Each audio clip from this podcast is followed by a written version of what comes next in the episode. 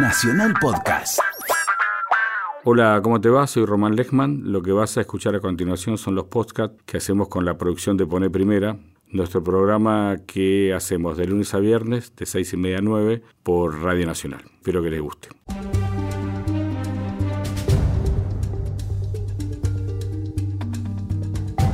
En la Argentina de 1945 no existían las campañas profesionales desde el punto de vista electoral.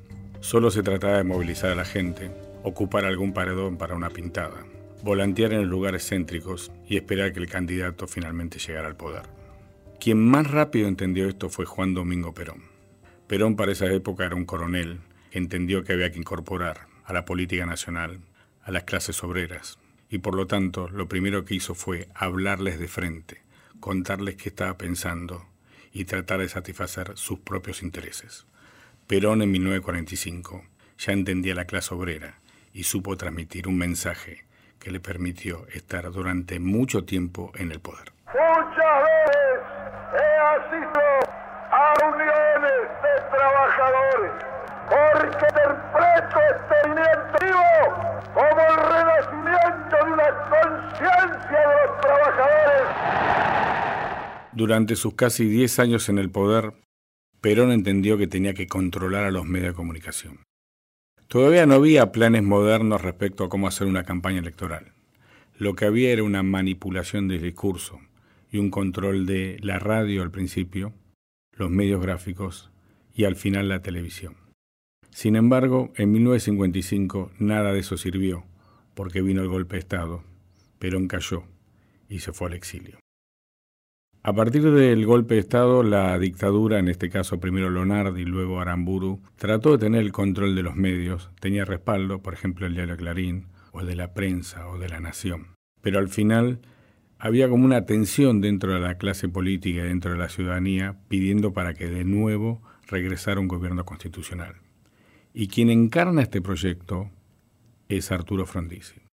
Frondizi usaba mucho la radio y trataba de comunicar un nuevo mensaje trataba de buscar una unidad de criterio, de unir a las partes, pensando que en definitiva se había cerrado un acuerdo secreto con Perón que le iba a permitir juntar los votos del peronismo con los del radicalismo y finalmente llegar a la Casa Rosada. Frondiz usaba la radio y usaba los medios gráficos, porque entendía que tenía que tener a la clase media leyendo al diario Clarín, por ejemplo, y a la clase obrera escuchando la radio, a la noche cuando volvían de trabajar. Al radicalismo no lo mueve el rencor, el odio ni el deseo de revancha. No viene a expresar agravios ni a exhibir culpabilidades, sino a exponer las grandes ideas en torno de las cuales será posible el reencuentro de los argentinos. Todavía todo era muy precario, es decir, se usaban las paredes, se pintaba con brocha gorda, se imprimían volantes, afiches, se pegaban en las paredes, se comunicaba boca a boca que iba a haber un acto político y se usaba mucho la radio. La televisión todavía no estaba en el centro de la familia. La televisión se usaba para alguna comedia o para mirar el noticiero. No se transmitía como ahora 24 horas por día en cientos de canales. Había solamente un canal en blanco y negro y luego apareció Canal 13, Canal 11 y el 9. Pero la atención no estaba puesta en la propaganda a través de los denominados medios electrónicos. La gente se enteraba por la quinta y la sexta de la razón, o porque leía un paredón pasando con el tren volviendo a casa, o porque te daban un volantito antes de entrar al subte en la Plaza de Mayo. En este contexto, la radio era el medio más utilizado para la comunicación política, y luego los medios gráficos.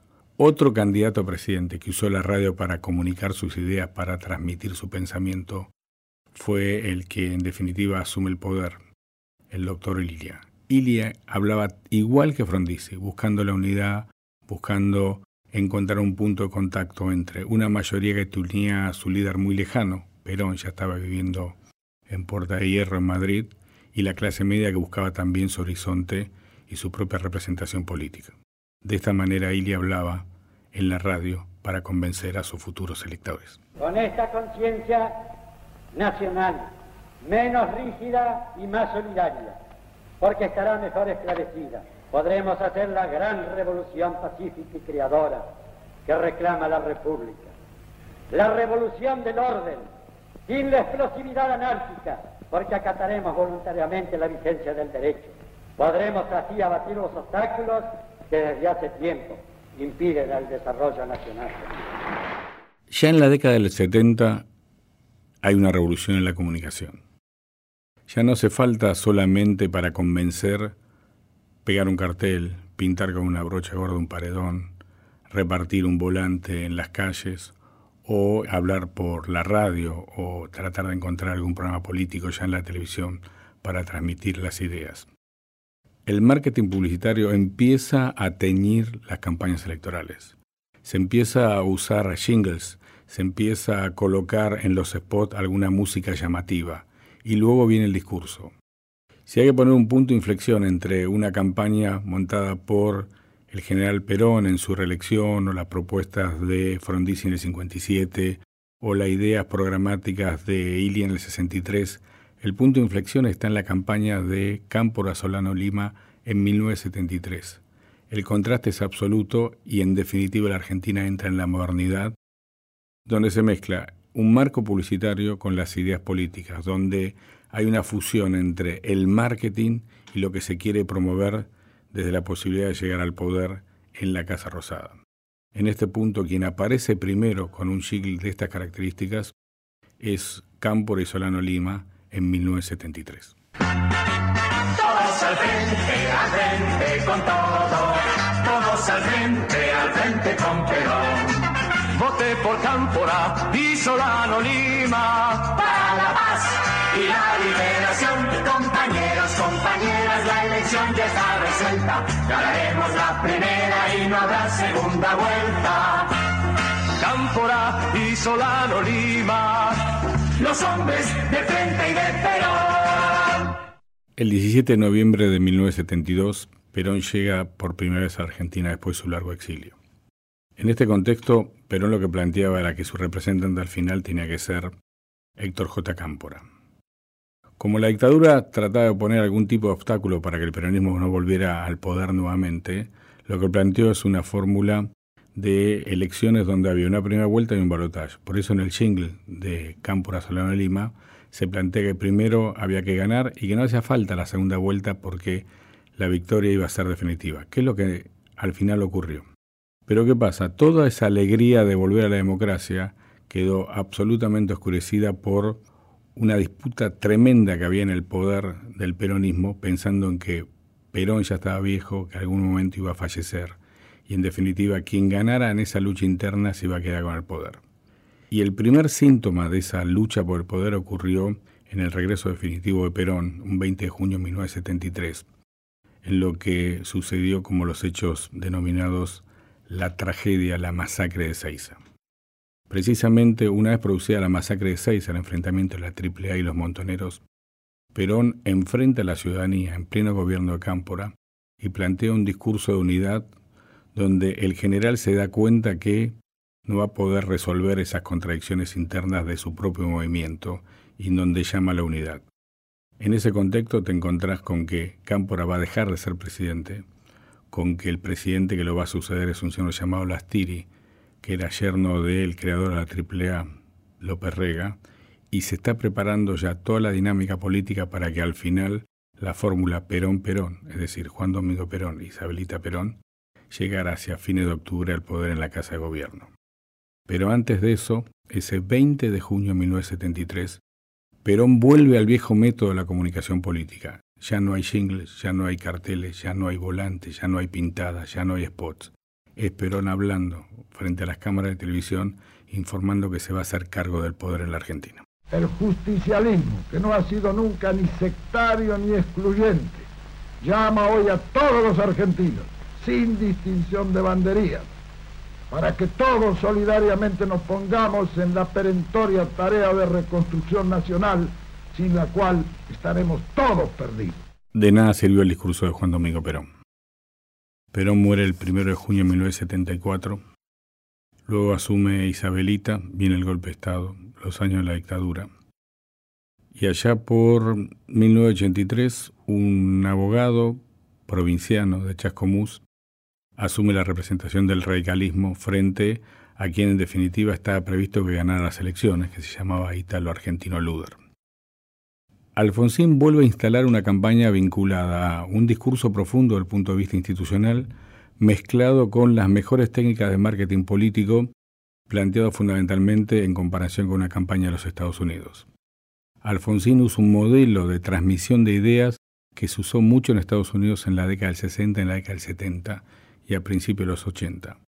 Esa fusión que planteaba una idea de qué hacer con la democracia que venía y un contexto de le pongo color, le pongo iniciativa, le pongo emoción, le pongo tensión, te presento el futuro, en eso se basó la estrategia electoral de Raúl Alfonsín y quizás uno de sus spots más logrados es cuando plantea la llegada a la democracia, el cierre con el pasado sin olvidar lo que había sucedido. Alfonsín y sus spots de campaña, una nueva revolución en el marketing político en la Argentina al comienzo de la democracia, ya por 1983 más que una salida electoral, es una entrada a la vida. Para luchar para constituir la unión nacional, consolidar la paz interior, afianzar la justicia, proveer a la defensa común, promover el bienestar general y asegurar los beneficios de la libertad para nosotros, para nuestra posteridad para todos los hombres del mundo que deseen habitar el suelo argentino. Ahora, Alfonsín. Carlos Menem entiende que hay que cambiar la forma de presentar la política, que no tiene que ser tan institucional, que no hay que ponerle tanto peso a las palabras. Y él busca una diferenciación respecto a Alfonsín y a su candidato, que era un candidato muy aburrido llamado Eduardo Angelos. En ese contexto, Alfonsín le entrega la representación política del radicalismo a Angelos y el contraste con Menem. Y Menem lo que plantea es marketing político, mucho impacto en el discurso, pero alegría. Menem trata de encarnar la alegría, de decirle a esa clase media que está sufriendo por la política de Alfonsín, a la clase baja que no logra recuperar la capacidad adquisitiva de su salario, es, vengo yo, soy Menem, soy la alegría, y vas a volver a disfrutar lo que supuestamente te prometía Perón y en algún momento supuestamente te cumplió. La lógica de los spots de Menem es poca promesa, mucho impacto emotivo y un futuro que estaba prometiendo a la espera de resolver los problemas que iba a heredar de Raúl Ricardo Alfonsín.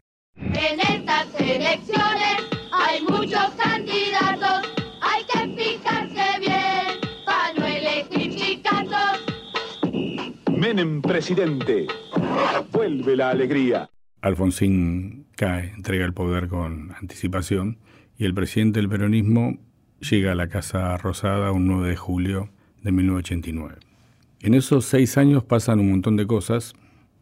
Hay crisis económicas, hay ajustes económicos financieros, hay dos ataques terroristas, hay un alineamiento directo con Estados Unidos, está la muerte del propio hijo del presidente, Junior. Entonces, la nueva estrategia de Menem para ir por su reelección una vez reformada la Constitución Nacional tiene que ver con, todavía no terminé mi obra. Vos tenés que definir si querés, en el caso de la clase media, seguir viajando a Miami o seguir pagando todo lo que compraste con tus cuotas, y a la clase vieja decirle, che, soy peronista, no me abandones. En ese contexto, lo que Menem plantea es seguir con el marketing político, pero establecer una nueva relación con el lector, en lo que se plantea es, hasta acá hice esto, si me votás te prometo seguir continuando con este programa político. La mezcla de el voto cuota, sigo viajando a Miami, es un peronista, no nos va a defraudar, hace que Menem relance su campaña política electoral a partir de nuevos spots donde refina su capacidad respecto a la mezcla entre el marketing comercial y el discurso político.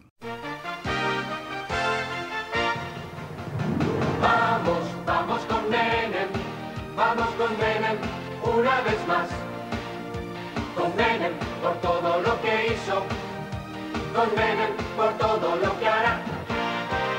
Vamos con el justicialismo, vamos a triunfar. Garantía del futuro, vamos con Menem y con Rucau. Vamos con Menem y con Rucau. A triunfar, a triunfar, a triunfar. Cónclave en el búnker de Fernando de la Rúa. Hay que plantear la campaña electoral. Menem está dejando la Ferrari, la pizza con el champán, los casos de corrupción y la farándula. Y de la Rúa busca el contraste. Y el contraste es la institucionalidad, es el regreso al derecho, es plantear que si apareces como un poco aburrido, eso no implica que no vas a gobernar bien lo que te está dejando Menem, que es el caos, las privatizaciones y los múltiples casos de corrupción. Sobre esos ejes, Fernando Larrúa montó su campaña electoral en 1999. Dicen que soy aburrido. Aburrido. ¿Será que no manejo Ferrari? ¿Será para quienes se divierten mientras hay pobreza? No quiero un pueblo sufriendo mientras algunos pocos se divierten. Quiero un país alegre. Quiero un pueblo feliz. Eduardo Dualde había planteado que su candidato para ser presidente era José Manuel de la Sota. Pero de la Sota no funcionaba en, el, en la intención de voto de la gente, no medía absolutamente nada.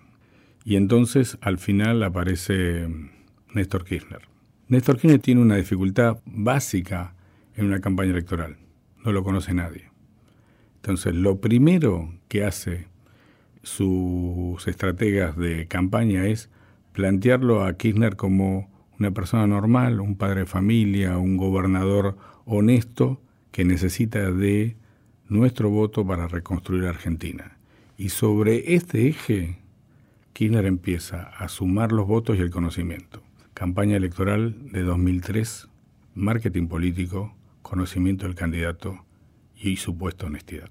Usted no lo conoce demasiado porque es nuevo. No pertenece a la generación política del fracaso. Tomó su provincia muy endeudada, pagó, ahorró y hoy Santa Cruz tiene el menor índice de desocupación y los más altos salarios de Argentina. Tiene equipos, tiene planes, sabe gobernar. Anda tranquilo por la calle, quiere a su familia, no miente, hace lo que dice, es tal como lo ves.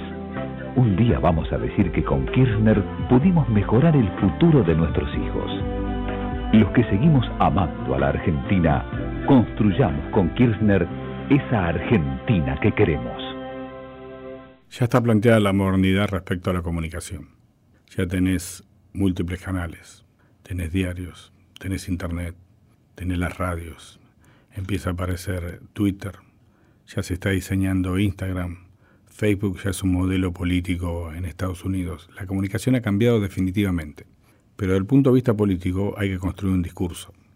Néstor Kirchner decide que su esposa, Cristina Fernández de Kirchner, va a ser la candidata en el 2007. Y hay dos ejes básicos en la transmisión de, del discurso político. Primero, las conquistas que supuestamente se hicieron durante el kirchnerismo, y una conquista básica es la relación con el Fondo Monetario Internacional, el pago de la deuda en el Fondo Monetario Internacional. Ese es un eje básico. Y el segundo eje tiene que ver con la integración política. Ya no hay una candidatura típicamente peronista, ya no es Kirchner-Sciole. Ahora hay que buscar una integración, una parte del sector político le permite sumar los votos de la clase media. Y ahí aparece Julio Cobos. Campaña electoral del 2007. Cristina hace un mix entre qué pasa con el Fondo Monetario, el legado de Néstor y la incorporación de Cobo en una fórmula presidencial. Ese modelo de acumulación por los partidos tradicionales, Cobo y el radicalismo, más lo que hizo Néstor en sus primeros cuatro mandatos, formó parte del eje fundamental de la campaña electoral de Cristina Kirchner hacia la presidencia en 2007. A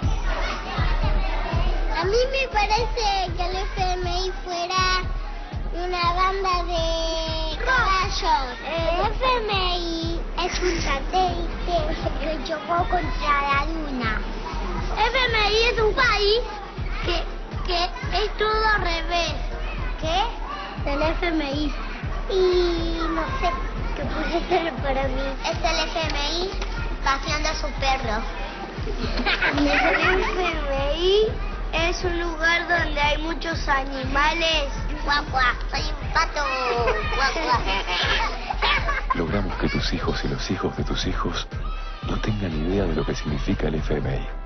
Ahora falta que del exterior, en vez de prestarnos, vengan a invertir cada vez más. sabemos lo que falta, sabemos cómo hacerlo. Cristina, Cobos y vos. Se acerca la campaña presidencial del 2011. Ya está todo el menú tecnológico. Ya no se usa el stencil para imprimir volantes. Ya no hace falta prácticamente pintar en las paredes del conurbano o hacer actos masivos. Ya tenés canales de noticias en el cable, tenés noticieros en la televisión abierta, tenés Instagram, tenés Facebook, tenés Twitter, tenés las redes sociales. Hay múltiples formas de llegar con un discurso político, pero hace falta el discurso político. En el 2011 Cristina va por la reelección y tiene que demostrar a la ciudadanía que la muerte de Néstor no le partió el corazón y no le está bloqueando la toma de decisiones. Y el mejor antídoto en una campaña electoral de estas características es recuperar el concepto de la alegría. Bajo el concepto de la alegría, Cristina Fernández con Amado Vudú hacen campaña para reconquistar el poder y quedarse cuatro años más en la Casa Rosada. Cuando un pueblo no tiene alegría y no tiene autoestima, es muy fácil dominarlo. Para que se pueda cambiar la historia no basta con la voluntad de uno loco o de una loca. Hacen falta muchos locos más. 40 millones de locos, 40 millones de argentinos dispuestos a seguir cambiando la historia.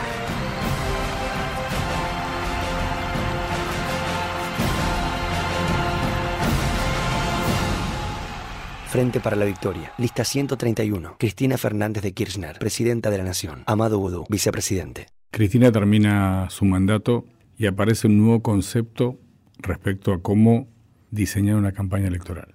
A todo lo que ya se sabe, a lo que sería el Internet 3.0, el uso de Instagram, Facebook, Twitter, la posibilidad de acceder a los canales de cable, a los noticieros, se agrega un nuevo concepto que hasta la campaña de Mauricio Macri a casi un secreto de Estado. El nuevo concepto es la Big Data, es entender cómo se vota en los principales centros urbanos, qué es lo que quiere la ciudadanía, cómo aplicar los discursos respecto a las edades, cómo dividir los distritos en relación a las aspiraciones, a las expectativas, a las esperanzas, a la necesidad de encontrar un futuro. En ese contexto hay una pieza publicitaria de Mauricio Macri que es clave, que tiene que ver con su posicionamiento ya como presidente, aunque todavía no había sido las elecciones de segunda vuelta, y un mensaje directo a los electores de Scioli, planteando que él ya va a ser jefe de Estado, la va a suceder a Cristina y que de ninguna manera va a dividir entre los que votaron a Scioli y los que lo habían votado a él. Entonces acá tenés una nueva clave en el concepto de campaña electoral. Es ya instalarte como presidente, aunque todavía no ganaste, y ya sumar al otro que todavía está dudando en votarte o ser fiel a sus sentimientos y votar a Scioli. Un spot clave en la historia de las campañas electorales argentinas. Macri asumiéndose como presidente, aunque todavía no ganó, y hablándole al elector de Scioli, que hasta ese momento era su adversario político. Si el 25 lo votaste a Scioli, quiero decirte algo importante. Si llego a ser presidente vas a ser parte del cambio, vas a estar incluido y no voy a parar de trabajar hasta que vos, tus hijos y tu familia estén mejor. Y no lo hago para que me votes ahora. Sé que no lo vas a hacer y lo respeto. Lo hago porque siento que un presidente debe trabajar para todos, no solo para los que lo votaron. No me puedo imaginar un país donde no estemos unidos. Quiero que tengas esa tranquilidad.